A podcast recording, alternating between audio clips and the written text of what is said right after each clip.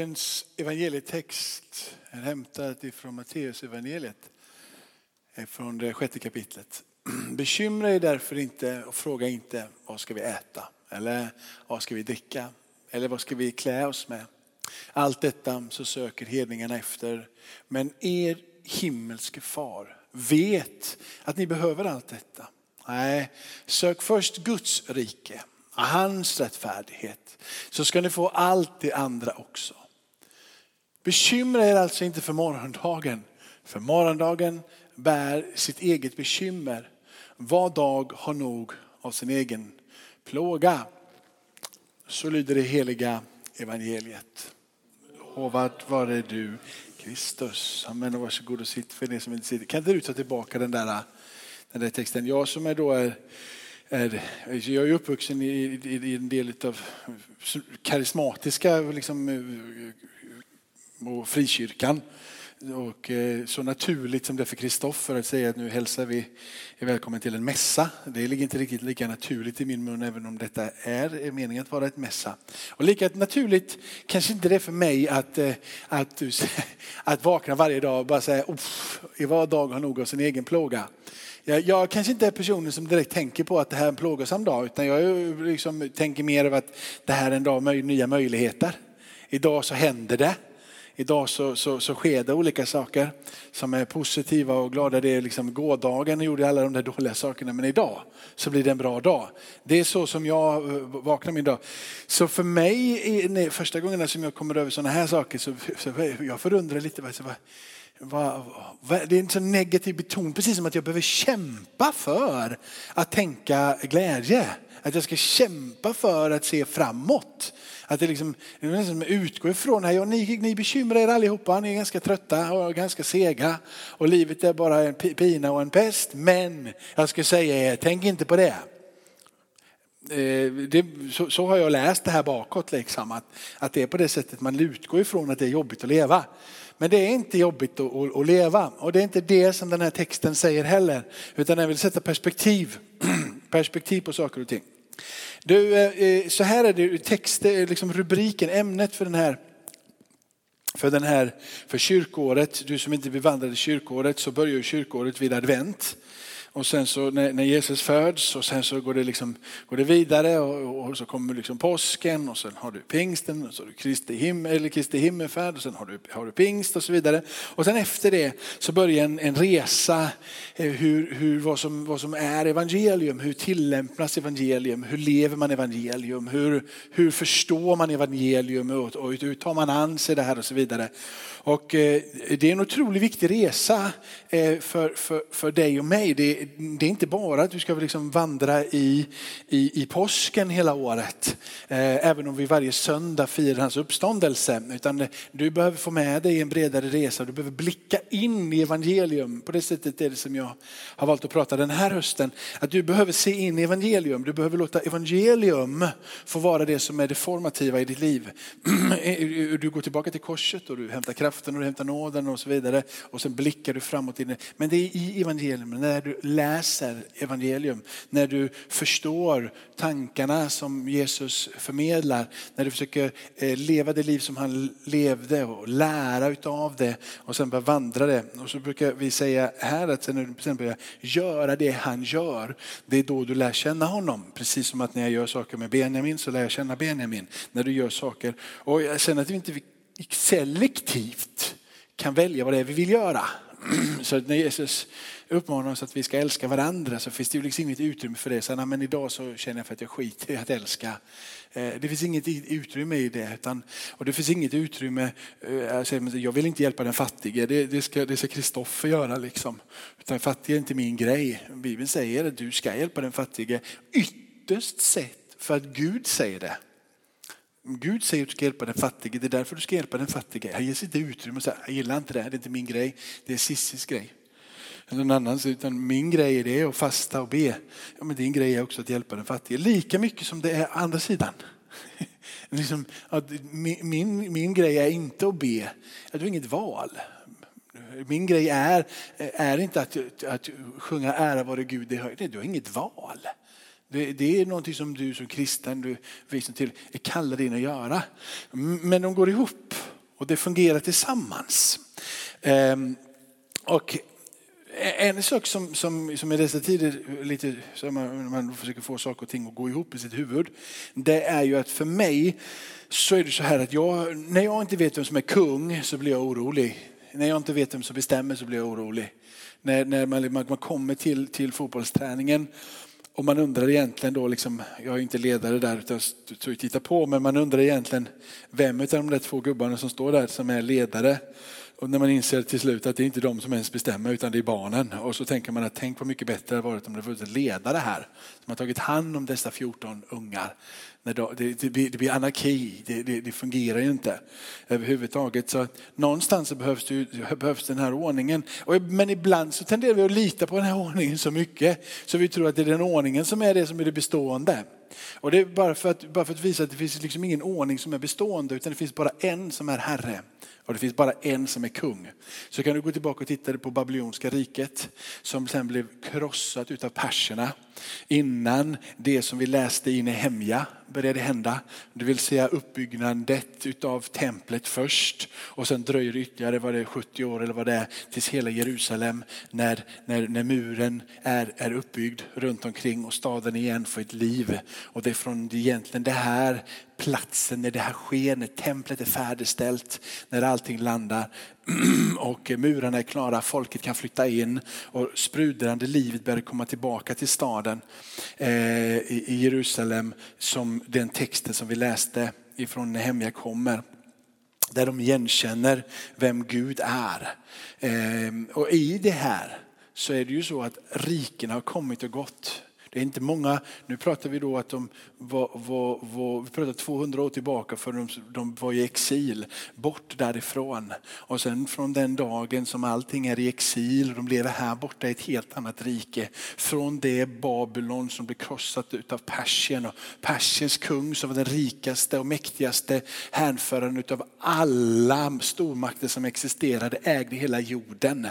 Eh, krossade det babyloniska riket som hade en anor så långt tillbaka som 2000 år före Kristus och varade då till ungefär 500 år före Kristus. Ett rike som hade olika skepnader, olika storhetstider men som inte fanns där i 1500 år blir krossat utav persiska riket som sen varar under 200 år men hade sån kraft och sån dynamik så det kunde krossa detta babylonska rike. Och när det kungen här, i den persiska kungen reser sig upp så får han för sig, det är nog dags att skicka tillbaka judarna och bygga upp Jerusalem.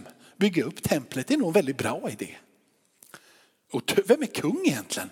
Vem är det som regerar? Vem är det som föder tankarna? Vad är det som händer då? 1500 år, sen plötsligt har du 200 år när detta, när detta händer. Och sen i parallellt med detta så kommer romarriket in. Och romarriket går in och sen så helt plötsligt så varar detta romarrike ifrån 300 år före Kristus till någonstans 500 år efter Kristus. En 800 period. Undra hur många i detta romarriket som tänkte att det är nog snart dags för det här att falla. det var nog inte speciellt många. För, för de här rikena, de är inte till för att falla. De är till för att äga, regera, bestämma, skapa ordning och reda. Och mitt i allting detta så har du konungarnas konung och herrarnas herre. Som inte blir orolig över att världen ser ut som den gör. Inte blir orolig över att riken kommer och går. För Gud vet och han vill plantera det i ditt och mitt hjärta.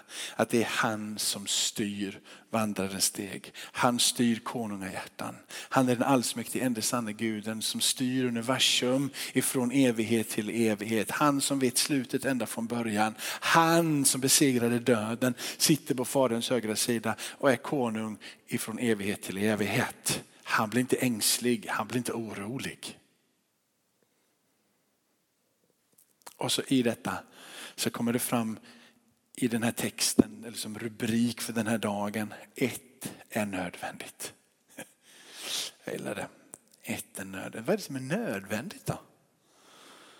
Vad är det som är nödvändigt? Vad är det som är nödvändigt för dig? När, när, när, när det, trots allt, nu tog jag ganska mäktiga riken som har funnits under ganska långa perioder. Men, men, men vad, är, vad, Hur länge kommer USA att vara ett stormakt? Låt säga att de har varit det på riktigt i hundra år nu ändå, någonstans där. Typ. Hur länge är de stormakt till? Hur länge kommer de hålla? USA kommer alltid att finnas. Skulle inte tro det. Det finns inget rike som kommer att bestå för evigt. Eller? Det var okej okay att romarriket, det, det, var så länge, det är klart att det var, kunde alla fatta att det skulle falla. Ja men när, när, när förlorar stormakten USA sitt? Det är, ju inte, det är inte frågan om, utan det är ju frågan när. Det är inte, vem är det som regerar? Ifrån evighet till evighet. Det kan bara finnas en konungarnas konung och en herrarnas herre. Det kan bara finnas en. Lika mycket som Gud säger att jag vill det här. Lika säkert så säger han att det bara finns en kung. Det finns bara en herre. Det finns bara en som är allsmäktig och regerar. Ni tror just nu ja. Ni tror just nu. Eller nej, ni tror just nu. Men ditt och mitt perspektiv är så illa begränsat. Eller hur? Det är därför som det blir så patetiskt när du och jag tänker att vi till och med styr våran vardag. Att vi styr våra liv. Du styr väl ingenting egentligen, du har bara flaxen att födas i den här tiden. Och tror du på Gud så har du blivit formad i din mammas mage utav Gud. Eller så har du bara flaxen att bli född i den här tiden. Du tänker på att det är så viktigt med din utbildning. Men hade du bara varit född för 300 år sedan och bott lite grann på landsbygden så hade din kost inte varit vad den är idag. Eller? Tänk Marta och Maria, det här att hon, Marta som springer omkring där och fejar och trixar och joxar från Lukas kapitel 10, ni vet hon springer omkring och grejer och Maria hon väljer det goda, hon sitter vid Jesu fötter. Men tänk vad Maria fick gå igenom den dagen för att ordna en måltid till Jesus. Det fanns nämligen ingen elektricitet, eller hur? Det var liksom inte bara du hade en enkel dammsugare sen så ska vi damma, dammsuga av det här, det här huset sen. Liksom. Utan att göra en måltid på den tiden krävde ju en hel dag. Vad är nödvändigt och vad är viktigt? va? Som du är född i den här tiden här, du tar självklarhet för en utbildning. Som, som om utbildning alltid kommer bestå. Det är bara en tidsfråga innan utbildningen kommer förgås också. Och du tänker det kommer inte hända. Tro mig, Tänker ni på när, när, när Martin Luther kom med, med hela den, den med, med liksom typ pikade upp sina 95 teser i Wittenberg. Hur det föregicks av både renässansen och upplysningstiden. Utan renässansen och upplysningstiden, Michelangelo och alla de här konstnärerna och så vidare. Utan den perioden här borta som födde fram till exempel idén om uppfinningar, att eh, producera en, en tryckpress, ja papper. Innan var det dyrt, besvärligt, krångligt att få ner någonting ända lite på ett papper. Helt plötsligt så här nu på 1600-talet, det var bara ta en, bara ta en, en, en tryckmaskin, och var där, in med lite papper. Hela det som har med reformationen att göra, upplysning av vad skriften säger på var mans språk, ordet alena, att vi skulle kunna läsa bibeln. Det fanns inte innan, för det fanns inte på tyska, det fanns inte på engelska och sen så på svenska. Latin. Och vissa präster kunde inte ens latin. Men de förkunnade ordet i kyrkan trots att de inte kunde förstå texterna och kunna läsa det. Så Gud tänker så här, kyrkan är bra trög. De fattar inte. De är så inrutade i sina system så de har ingen kraft att göra skillnad. De förstår inte ens hur de ska bete sig i en värld. Så han tänker så här, jag använder det som är utanför kyrkan, de är lite mer smarta. Och så föder han fram någonting som heter renässansen, någonting som heter upplysning, någonting som gör att det föds fram olika saker. Och helt plötsligt i den här resan så finns det en tjeck, bland annat som sitter nere i Tjeckien som är en grym teolog, kommer på massor med olika grejer. Det finns några uppe i Schweiz och Österrike och, och Holland. Och sammantaget utav detta så föds Martin Luther fram och på något något sätt bli en röst för alltihopa de här olika idéerna, tankarna som har snurrat runt ungefär 100-150 år. Helt plötsligt så får han ner sina 95 teser och på en natt så är det tryckt och det är destruerat och han blir landsförvisad utav påven. Var det, var det bara lite lyckligt? Gud använde Martin Luther.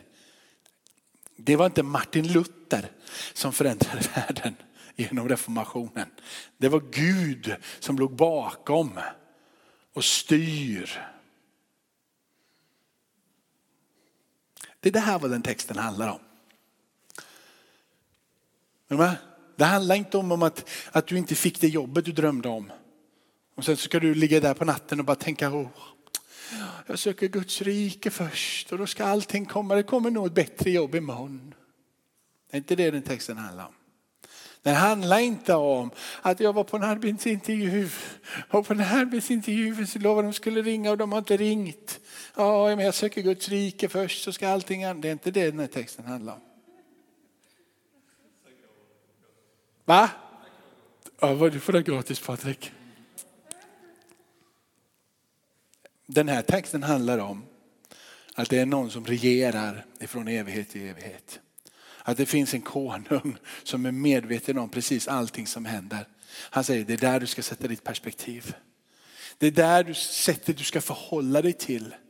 Begränsa dig inte till lite kläder och mat. Om du tar Paulus som det står om ifrån apostlagärningarna, så står det, han arbetade själv, han tog tag i saken själv. Jag har inte varit någon här till last. Jag, jag tar mina händer här och jag, jag ser till att, det, att, att jag gör på det här. Och sen så pendlar texten här nu i, i, i det här ämnet och under den här kyrkos, kyrkosöndagen och det här liksom, dagens text in i det här där det mer eller mindre bara ska vara att du bara släpper allting, bryr dig inte om någonting utan bara sträcker dig efter Guds rike så kommer det andra ut ungefär som, ja du käkar här så kommer det ut liksom. Det är inte det, är inte det det handlar om. Men vi har gjort det till det. För vi har missat perspektiven. Ta från Lukas 10 igen. Nu har jag inte valt att läsa det för att jag tycker om att babbla. Tillsammans med babblarna, vad är det babblarna heter? Ni som har på Dadda, Doddo, Diddi eller någonting. Vet du vad babblarna är? Du vet vad babblarna är? Visst är det Dadda, Doddo, och Diddi? Ja, de, de är för roliga de där. De säger bara Didda, Dodda, Dadda. Så heter de Diddi, Dadda och Doddo eller någonting. Det känner mig lite som Diddi ibland. Ja. Vilket fall som helst. Så från Lukas, från Lukas 10 med berättelsen om Marta och Maria. Och i, i den här berättelsen så, så, lyfter vi fram så Steinhardt. Den här att Marta är den som springer omkring och Maria är den som väljer det goda. Och det, det, det, står ju faktiskt så att ett är nödvändigt. Det är Jesus som säger det. Det är nödvändigt att söka Gud först. Det är nödvändigt. Det, det, du och jag har inget val där. Vi kan tycka att det är viktigt att springa omkring och jaga saker och göra saker och ta hand om varandra. Eller vad men ett är nödvändigt. Det, det är inte tvärtom. Eh, är ni med? Ett är nödvändigt och det nödvändiga är att du söker Gud och att du ber till honom och att du sitter vid hans fötter. Det är nödvändigt. Det andra är inte nödvändigt, men det gör vi för att Gud säger att vi ska göra det. För att vi har varit vid hans fötter. Så det nödvändiga är inte att göra en matta, det nödvändiga är att sitta vid fötterna. Och när du sitter vid fötterna och tar emot Jesu ord så händer det andra i ditt liv. Du går och du rör dig och du gör. Men ett är nödvändigt och det var vid fötterna. Men det intressanta i det här, när han då säger det här, så är det egentligen berättelsen som är innan i Lukas.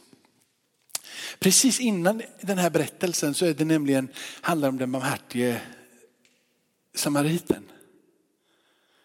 Där eh, den som, det handlar ju om att hjälpa sin medmänniska. Det handlar om att bry sig om den som inte har. Ta sig an den fattige. Det handlar om att, att, att, att gripa in och göra någonting handfast. Och, och insvept i hela den berättelsen så säger Jesus att det är Herren din Gud som du ska älska. Och när du älskar honom så ska du göra det med hela ditt hjärta. Och han säger med hela din själ, det innefattar ju det, med din kraft och med ditt förstånd. Och du ska älska på det här sättet Gud. Och sen så ska du älska dig själv så som din nästa, eller din nästa så som dig själv. Jag tycker det är så fascinerande att eh, de här berättelserna ligger precis jämte varandra. Som ett uttryck för att när du en berättelse som är fokuserad på att hjälpa den svage och hjälpa den som inte har och bli en barmhärtig samarit. Så pekar han på, kom igen, det du ska veta det är att du ska älska Herren din Gud först. Av hela ditt liv, av hela ditt hjärta, av hela din, din, din själ, av hela ditt förstånd. Det är så du ska älska. Både dig själv och de andra. I berättelsen om att hjälpa. Och när det kommer till den andra berättelsen så är det samma poäng i det. Det börjar med ett är nödvändigt. Och det är det unika mötet med Jesus. Hörandet utav evangelium. Men ett sant och klokt hörande utav evangelium gör inte att du och jag blir inåtvända och bundna. Det gör att vi blir generösa, givmilda och utåtsträckande. Det är evangelium. Evangelium gör att du och jag kan inte stagnera. Det är därför som det är omöjligt att evangelium gör att du vaknar på morgonen och försöker kämpa för att ta bort dina plågor. Evangelium gör att du förnimmer att det finns någon som är Gud och den guden och hans rättfärdighet är det som är på min agenda. Så jag lägger hela universum, även om jag för en tid får leva i sorg och i lidande så är mitt perspektiv så mycket högre än det som är dagens trubbel. Att när det här perspektivet kommer in i ditt liv och du verkligen får tag på det så blir inte morgondagen speciellt komplicerad. Utan eh, du ser att morgondagen den bär med sig tro, och den bär med sig hopp. Liv. Tackar dig Fader i himlen att vi får läsa ditt ord och bara få lite perspektiv på vad det är våra liv innebär. Du är den guden som, som är så bra mycket större än mina funderingar och bra mycket större än den här församlingen, bra mycket större än Göteborg, bra mycket större än, än världen, bra mycket större än hela universum. Du är universums upprätthållare och utan dig skulle det vara kaos. Men du sätter allting i sin ordning och allt får sitt liv ifrån dig. Och utan dig så finns det ingenting.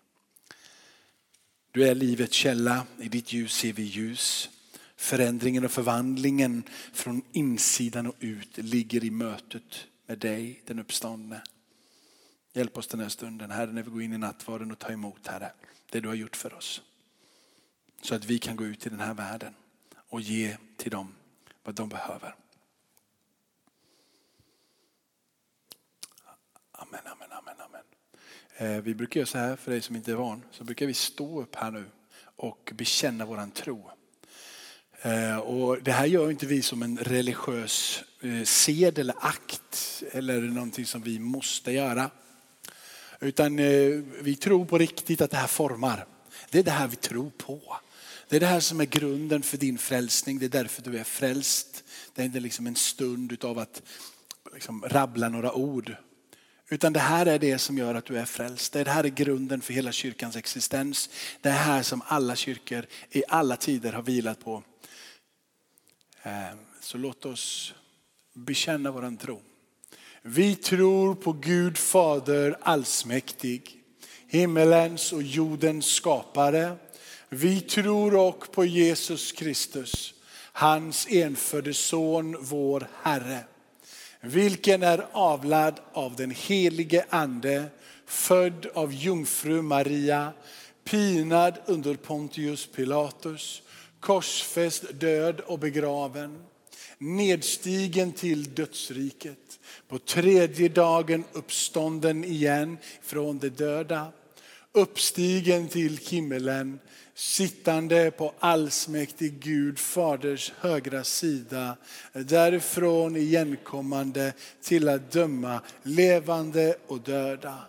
Vi tror också på den helige ande, en helig allmännelig kyrka, det heliga samfund, syndernas förlåtelse, det dödas uppståndelse och ett evigt liv. Amen.